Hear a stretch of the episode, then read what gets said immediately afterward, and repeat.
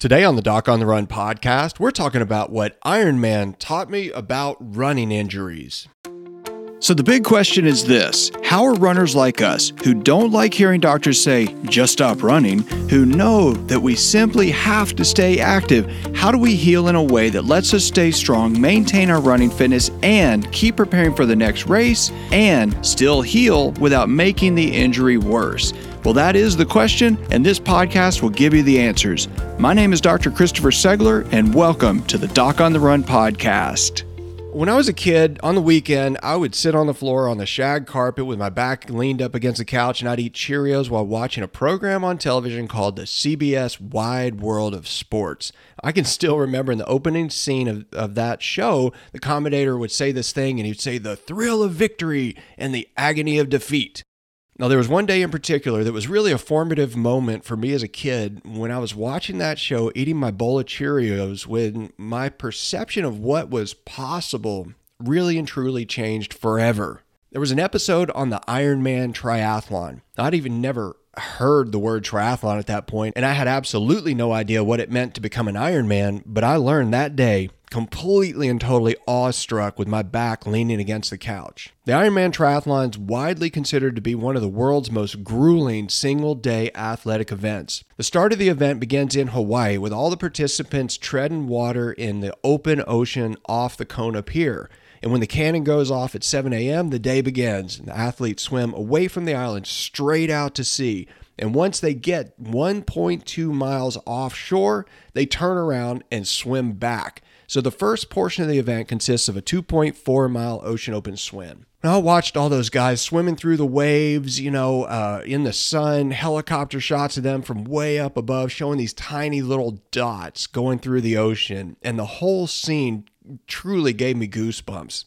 Well, as soon as these athletes get back to the pier, they climb up out of the ocean and they hop on bikes, and then they took off on a 112 mile bike ride through blazing hot lava fields in brutal winds. And if all that wasn't enough, long after the morning had shifted into the afternoon, it was time to run a marathon. So 2.4 mile swim, 112 mile bike ride, and a full 26.2 mile marathon all in the same day. Now, what really got me wasn't even the distance. It wasn't even the combination of doing all those same things on the same day, even though that was all incredible.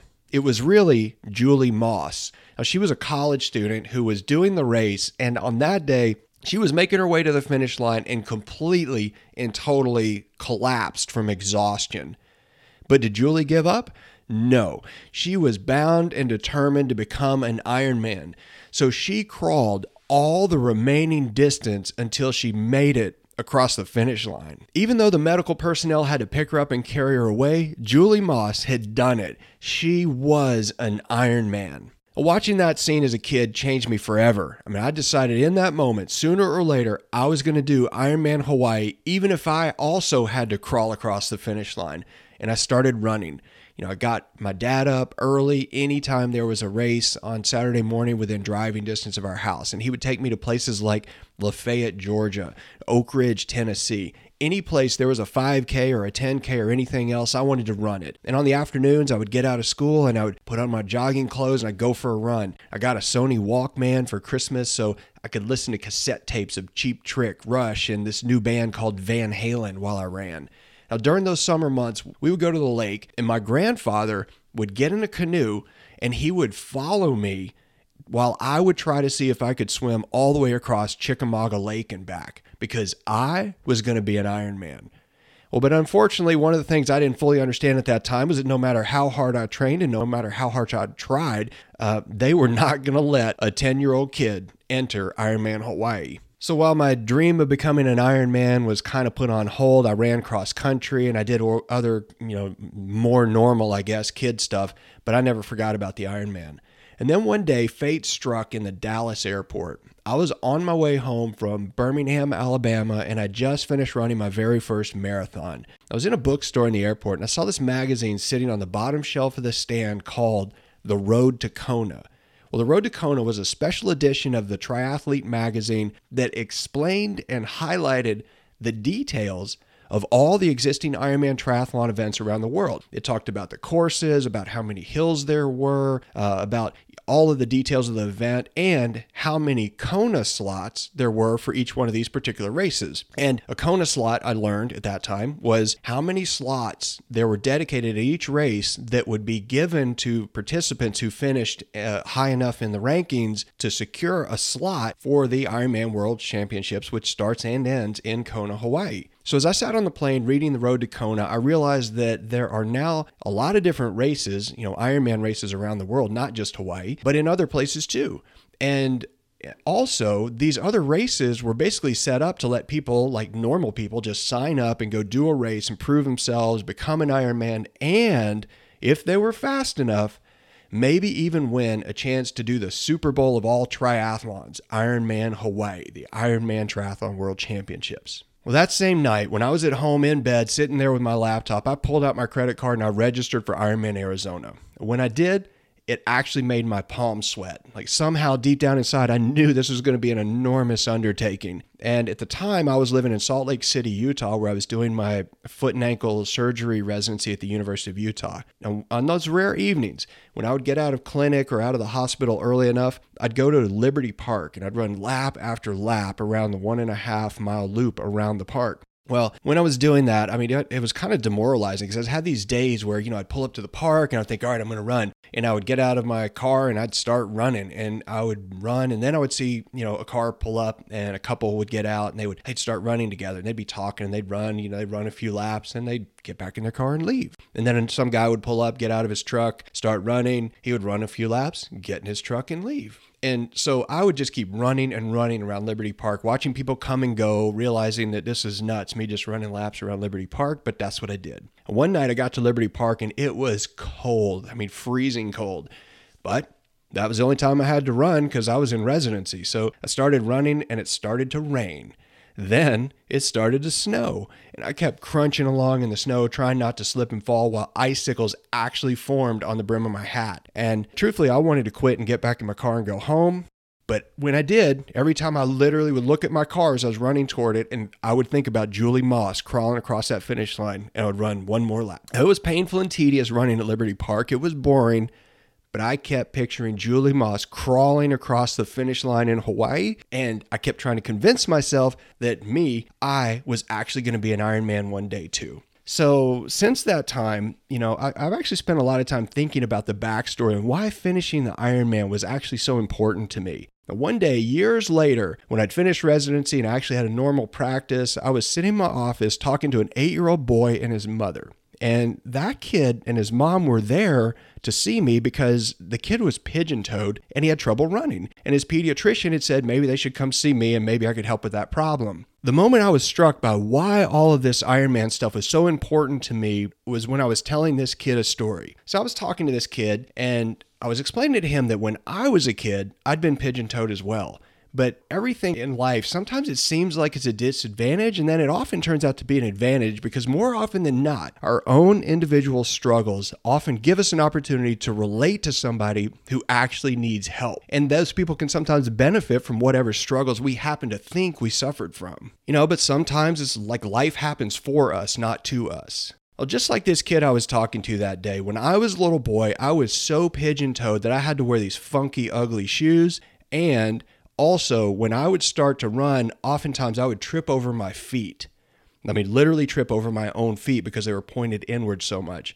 When I was eight years old, my parents had signed me up for t-ball, and uh, you know, my dad would come home from work. He would take me out in the yard. We'd throw the ball. Uh, he would give me pointers on what to do. He got me a practice t-ball set, and all summer long, I would go out into the backyard, set up the t-ball set, and I would knock baseballs all the way into the woods behind our house. And I really wanted to be good at it. One summer afternoon, while all our parents were sitting in the stands at the T ball field, it was my turn to bat. I pulled the bat back and I swung as hard as I could, and I could hear the ring of the bat as that ball launched into the air. It was on its way deep into left field. It was a home run hit if there ever was such a thing in T ball. For a split second, I was motionless, like in disbelief, watching the ball fly through the air, but it suddenly snapped me out of it when Coach Stamps screamed at me, Run, Ziggler! And you know, even my name, Segler, Coach Stamps always called me Ziggler, which I really hated, but whatever, it got my attention. So, anyway, that's not really relevant to this story. When Coach Stamps yelled at me, I took off running as fast as I could, heading for first base. Unfortunately, in all this excitement, I lost my focus and I actually tripped over my own feet halfway between home plate and first base.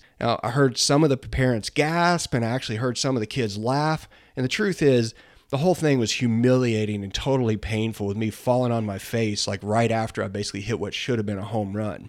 You know, but I explained that story to this kid sitting in my office, and I told him and his mom that it didn't have to be that way, that we could fix it so he didn't have to trip over his own feet anymore. Well, that afternoon on a run, I actually realized that when I had the talk with that little boy, that was a large part of what I thought it meant to sort of take me on this journey to Ironman Hawaii and what it would mean to be this kid that wouldn't blow a home run by tripping over his own feet in front of Coach Stamps, in front of his friends, and in front of all of our parents. And when you're getting in the water for the start of an Ironman, it's intimidating.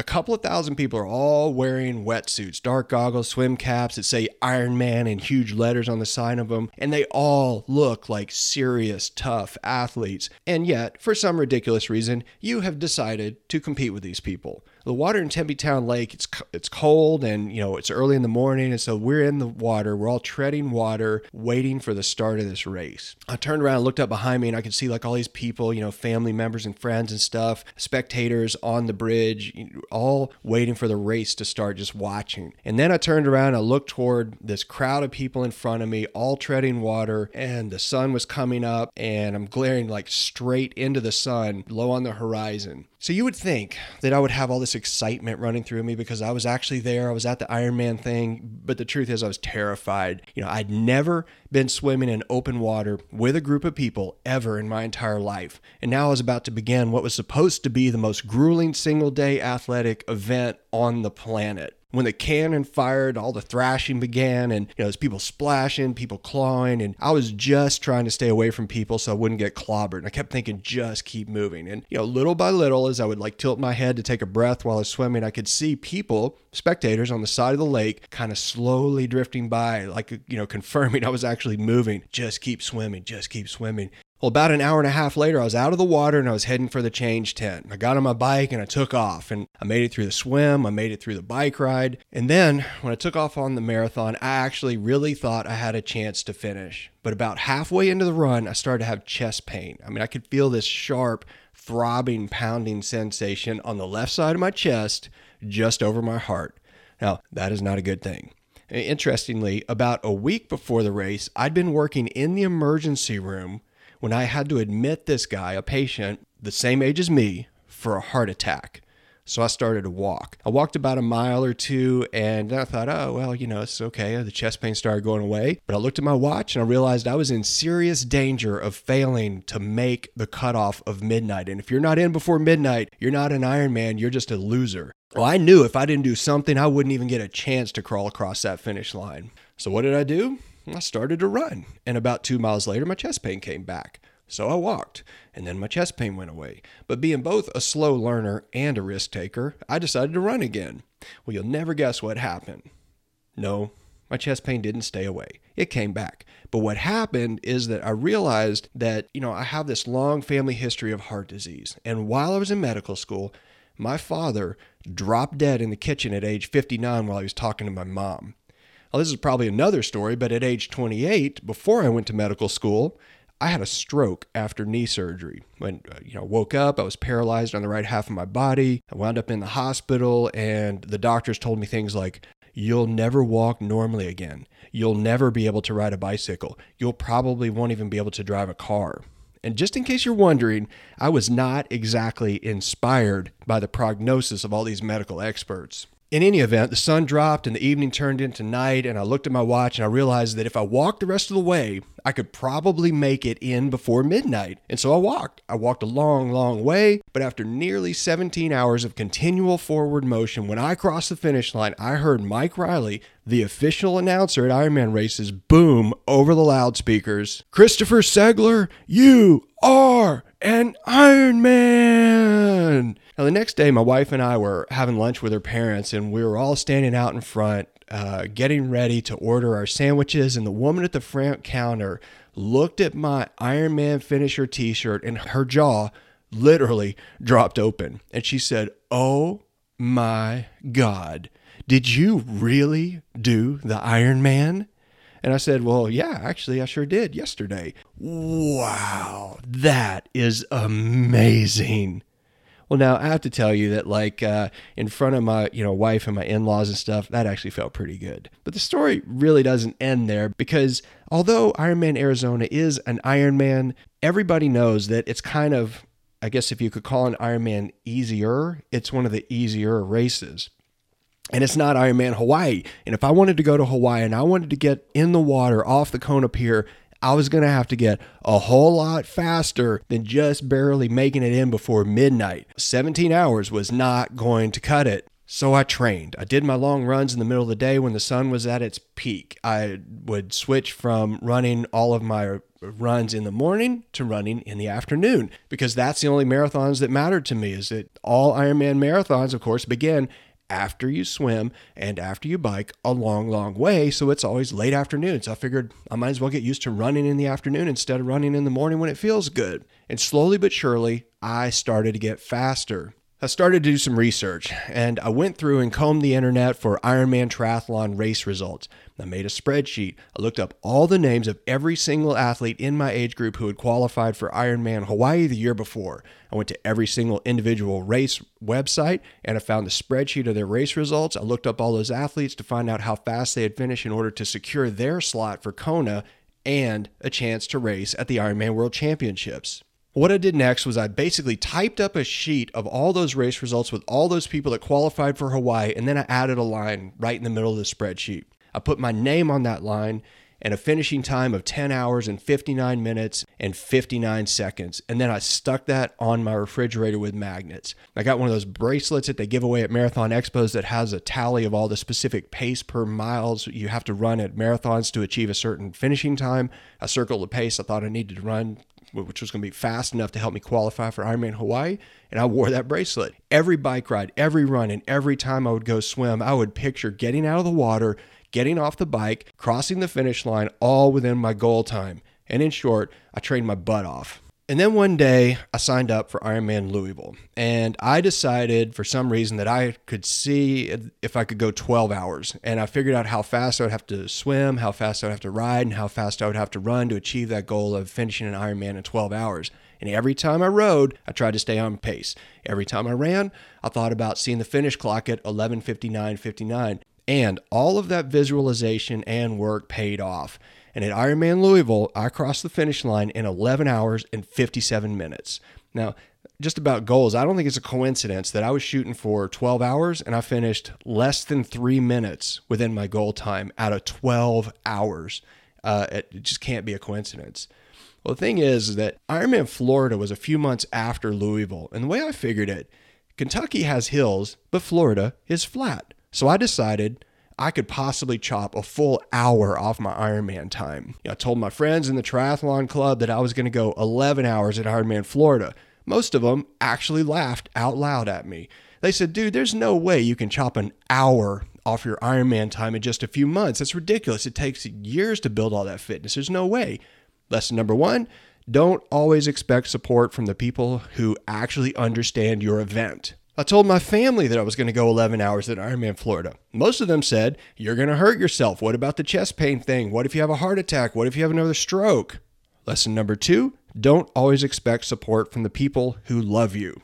But with or without support or encouragement, I was determined. You know, everything was going great. My fitness was good. I could hold my pace on the bike for hours without any trouble. I felt strong when I ran in the hot sun. And about a month before the race, I made one of the dumbest mistakes you could possibly make. I had planned to run the race at Ironman Florida in Newtons, but I actually hadn't been running in my Newtons since Ironman Louisville. And you have to sort of build up your tolerance and strength when you're running in Newtons because they force you to land on your forefoot. And sometimes, you know, these little micro decisions we make, they add up from tiny bad decisions, all independently justifiable. They turn out to be one big, huge collection of bad decisions that is a serious consequence attached to it. Now, that weekend, I was planning to do a long run on Sunday, and we all know long runs are supposed to be slow.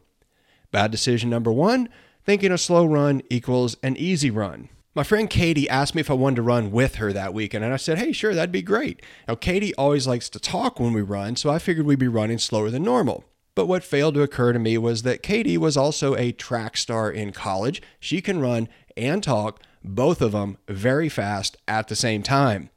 Bad decision number two thinking running with Katie would be easier than usual. And then, of course, I also realized I needed to run in my Newtons that weekend.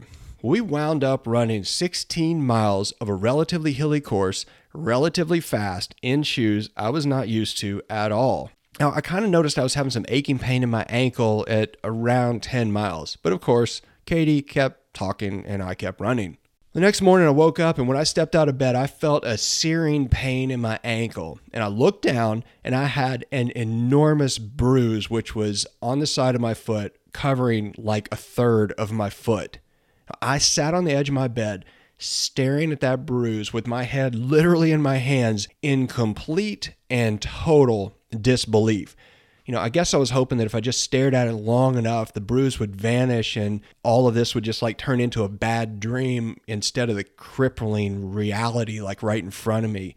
Now, what I had was a really, really bad case of peroneal tendonitis. And based on what I knew, what I had learned in medical school, what I learned in my foot and ankle surgery residency training, and because of the size of that bruise on my foot and the amount of pain I had in my ankle, I figured it was actually a pretty good chance I'd actually split or torn the peroneal tendon. Well, the normal treatment for this condition is widely accepted as four to six weeks of immobilization and protection in a fracture walking boot, which is basically a removable cast. And of course, that means no running, no biking, and certainly no trying to go 140.6 miles in a single day. But then, as I started thinking about what I really and truly knew about the way our bodies heal as runners, and I decided that I was going to try something different. And what I did was I put on a fracture walking boot. I doubled down on all the things I would usually do to recover after hard workouts, and I tried to do every single thing I could think of that might maximize my recovery in the hopes of calming down this injury. Two days later, I took off the boot and my foot was bruised still, but I didn't have any pain. And I walked around the house and I didn't have any pain. So I went for a short bike ride. No pain. I waited a day and then I went for a longer bike ride. No pain. I started to think maybe I still have some hope here. Now, although all the evidence might suggest otherwise, I am not a complete idiot. I did stay off of running, but that really wasn't that big of a deal because I also realized since, you know, it was just about four weeks before the race, it was almost time to start the three week taper for the race anyway. When I got to Florida, a couple days before the race, I did a short test run of three miles. No pain, so my dream was back online. Although it's a popular race, Ironman Florida has one of the worst swim setups of all the events. You start on the beach, you run into the water, pushing and shoving and elbowing all the other competitors. I mean, it's really more rugby than swimming. And it's a two loop swim course, and you have to round these huge floating buoys. And of course, every time all the swimmers head to make the turn around the buoys, everybody gets all bunched up and it's kind of like a wet boxing match. But I survived the swim and I got on the bike. Now, the bike ride was actually going great until mile 75 when a yellow jacket flew straight into the front vent on my aero helmet and stung me on my poor defenseless bald head. Now, I was you know, like frantically trying to get my hand under the helmet to squash him, but I did not want to risk a disqualification from a chin strap violation. So, me and my little friend in my helmet buzzed along for about another seven miles or so. And then 20 miles of a bee in my bonnet later, I pulled over to an aid station, dismounted, took off my helmet, and got the thing away. And it like flew off into the pine trees as I pedaled back toward town, I really felt great because there was like this 26 to 30 mile an hour tailwind. So I'm making great time. But the last 10 miles are straight into the wind. And I knew this was going to be a problem because most people blow it at this point because they start trying to pedal and keep that same, you know, 26 mile an hour pace heading into a headwind. And that's a recipe for disaster. So I just relaxed and I slowed down in this stretch so I could make sure that I would be able to run once I got off the bike. Well, I set off on the run course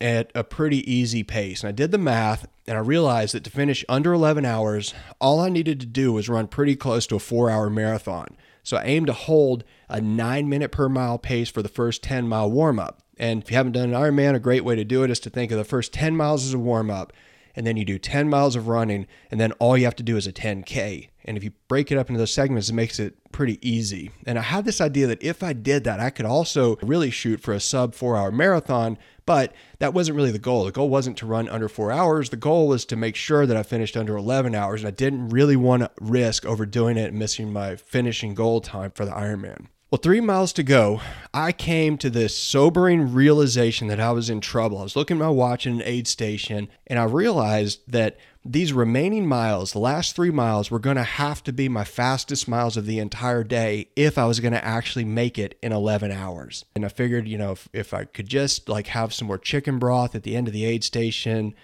uh, I could do some math and then reassess. I mean, I was I was cold, I was tired, my neck was stiff, my back hurt, my quads were vibrating. I realized that really, even if I finished in 11 hours and five minutes, that would be respectable. My tri club friends that laughed at me, they'd still be like, dude, that's pretty awesome. You took 55 minutes off your time. I mean, that would be a personal record by almost an hour. And I also knew that truthfully, no one really cares and no one would ever know anyway you know but at the time I, I actually really thought about like all of the times i had looked at that time of 10 59 59 i had posted on my refrigerator as a bookmark in my book i was currently reading. I thought about the 21.33 that i actually had taped on my bike stand to remind me every single time I rode of exactly how many miles per hour, 21.33 miles per hour, I needed to go for the entire 112 mile bike ride to even have a chance of reaching my goal. I suddenly realized that on seven different days in the past nine weeks, I had run mile repeats on the track in the rain and thunder so I would be able to run today. And suddenly, 11 anything just wasn't going to do. And so I ran. I mean, I ran right past the aid station, said, hold the chicken broth as I went by. I ran that mile and the next, staying wide of the aid station so I could fly by the crowds of runners slowing down at each aid station, reaching for waters and bananas. And when I saw the lights of the finish chute and began to hear the finish line announcer, I ran like hell. I mean, every muscle fiber in my legs were screaming in pain. And most of that mile, my eyes were actually closed. I kept them clenched and shut. And I just told myself, you know, this is just the final lap of the last mile repeat a track day. That's all this is. You can do this. You can go one more lap. You can do it. And that ended up being my fastest mile of the entire day. When I rounded the last corner, out of the dark and into the bright lights, the clamor of cloud bells and the screaming of the crowd lining the finish chute drowned out all the noise from my quads, and I just ran as hard as I could. Uh, just before I hit the timing mat, I opened my eyes and I looked up at the clock.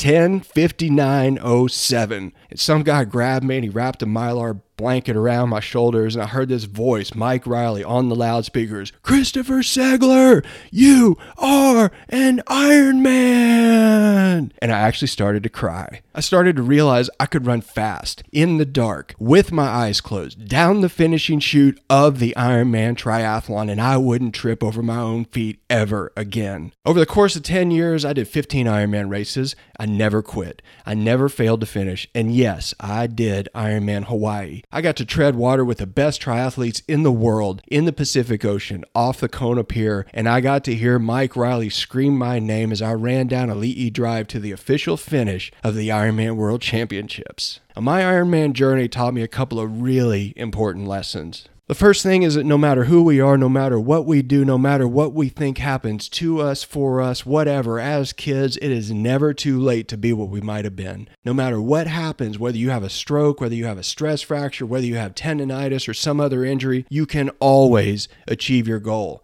When I had that injury getting ready for Ironman Florida, probably the most important lesson I learned was that everything we get taught in medical school is not really designed to help patients.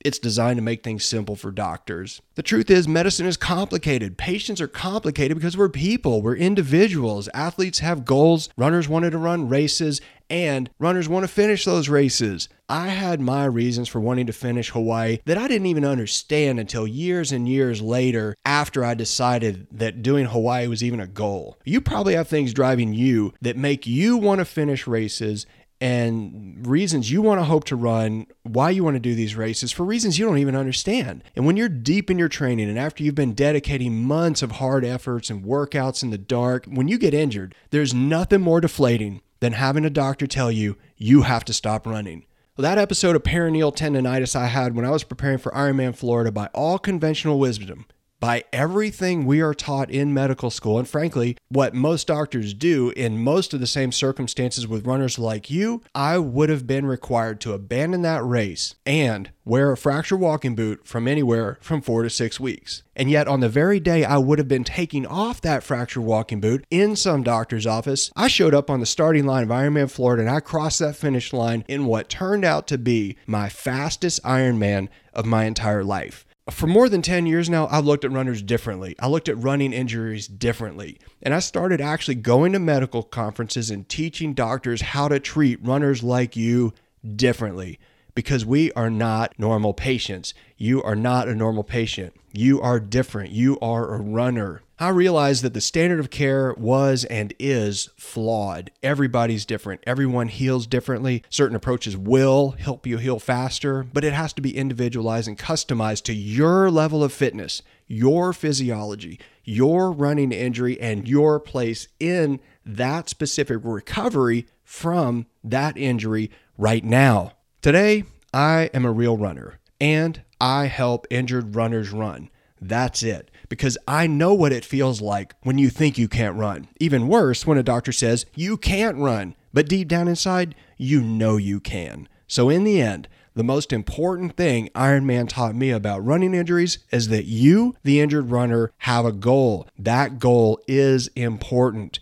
Even if you're injured, there has to be a way. You can get there. The doctor's job is not to tell you to stop running. The doctor's job is to get you across that finish line. If you have a question that you would like answered as a future edition of the Doc on the Run podcast, send it to me, and then make sure you join me in the next edition of the Doc on the Run podcast. Thanks again for listening.